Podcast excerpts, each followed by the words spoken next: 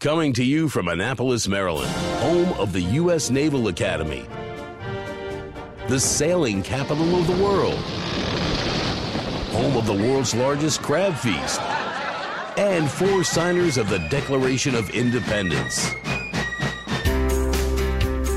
This is the Eye on Annapolis Daily News Brief, a daily roundup of local news that you can use, including local sports, local events, local opinion, and local weather from DMV Weather.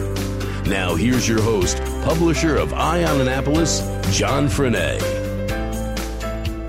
Good morning. It's Tuesday, August 28th, 2018. This is John Frenaye, and this is your Eye on Annapolis Daily News Brief.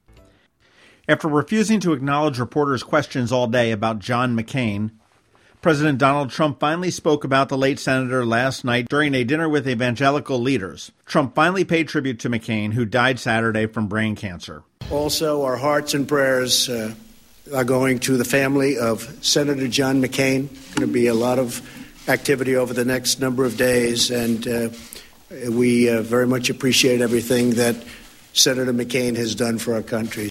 His words came after he was widely criticized for nixing an official statement from the White House that called McCain a hero in favor of his own tweet that offered condolences to the McCain family but offered no mention of McCain's service to our country. It also followed the White House returning the flag to half staff Monday afternoon in McCain's honor. Following that controversy, Trump issued a statement which read Despite our differences on policy or politics, I respect Senator John McCain's service to our country and, in his honor, have signed a proclamation to fly the flag of the United States at half staff until the day of his internment. The statement did add that Vice President Mike Pence will speak at a ceremony honor McCain at the Capitol on Friday, and the president did grant a request from the McCain family to have his remains transported by the military from Arizona to Washington, D.C. for a service at the U.S. Naval Academy. Trump said that General John Kelly, Secretary James Mattis, and Ambassador John Bolton will represent his administration administration at the services. In a final statement to America, John McCain put down in writing his final thoughts, and he said, Do not despair of our present difficulties, but believe always in the promise and greatness of America, because nothing is inevitable here. Americans never quit, we never surrender, we never hide from history, we make history. Sliding a little bit more local, the Capital is reporting that the state has awarded demolition money for the Newtowne 20 redevelopment project. The state awarded $350,000 toward the project, and Chief Financial Officer for the Housing Authority of the City of Annapolis, Eileen Neely, says that is about half of the cost of the demolition. Earlier this month, CEO Beverly Wilbon addressed the caucus of African American leaders saying that for the project to go forward, they would need funding from the state, they would need tax assistance and other funds to make it happen. The project is a $25 million project, and they still claim that it will be complete by late 2020. Reading, writing, arithmetic, and now training on how to stop life threatening bleeding is taking place at Southern High School in Harwood, Maryland. The quote, Stop the Bleed training is being conducted by medical staff from the R. Adams Cowley Shock Trauma Center, and it's part of a national initiative of the American College of Surgeons that teaches anyone how to stop life threatening bleeding until medical help arrives. Staff members at the Shock Trauma Center have trained nearly 2,000 people in Maryland since the program was launched in last August. Now, several school systems in Maryland are making the training mandatory in preparation for the new school year. I'm absolutely disgusted that this is what we have come to. In politics, Maryland's Governor Larry Hogan's reelection campaign is getting fatter and fatter. He has raised about $2.5 million in the last two months. Hogan updated his campaign fundraising report yesterday. However, the filing deadline is not until Tuesday, so we don't know what his opponent, Ben Jealous, has raised in this period. Right now, the campaign is reporting that the governor has 9.4 million in cash on hand, and that's about the same that he had at the last filing period, and that he has spent more than a million dollars on recent television ads statewide, including the Baltimore and Washington media markets. Tom Kelso, Hogan's campaign chairman, put the 9.4 million into perspective and said that it is more than the 6.4 million dollars that Governor Martin O'Malley and Lieutenant Governor Anthony Brown had on hand at the same time during their 2010 reelection campaign. And again, as I said, we're going to have to wait until Tuesday or Wednesday to hear what Jealous has done. That is about it for the top news stories today. Please make sure you're checking out eyeonannapolis.net throughout the day for updates because we do update it throughout the day.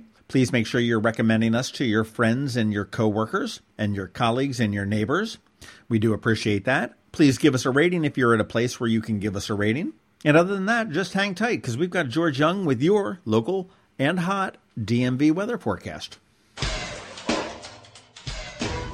Save the date, September 29th and 30th, to see Richard Karn, yes, Al Borland, from the hit television show Home Improvement at the Annapolis Home X. I don't think so, Tim. No, it's true. Richard Karn will be at the Annapolis Home Expo, and while Richard will tell you about what not to do with a home improvement, there will be dozens and dozens of real home improvement contractors to tell you exactly what you should do. Bring in an antique for a free appraisal. Listen to the many workshops to help you make your home into the dream home you always wanted. Thinking about selling or buying? Northrop Realty and Craig Northrop will be on hand to offer tips for staging your home and how to negotiate the waters of one of the most important decisions you'll ever make. It all starts on September 29th at the Byzantium Center on Riva Road, Saturday from 10 to 6, and Sunday from noon to 5. Tickets are only $5 at the door, but get this if you're named Al, or anything close, or wear flannel, you're in for free. Remember the Annapolis Home Show, September 29th and 30th.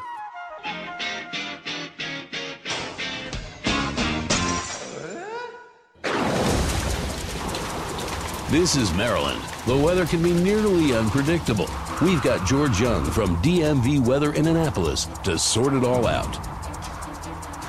Hey everyone, this is George with DMV Weather, and this is your Eye on Annapolis forecast for Tuesday, August 28th.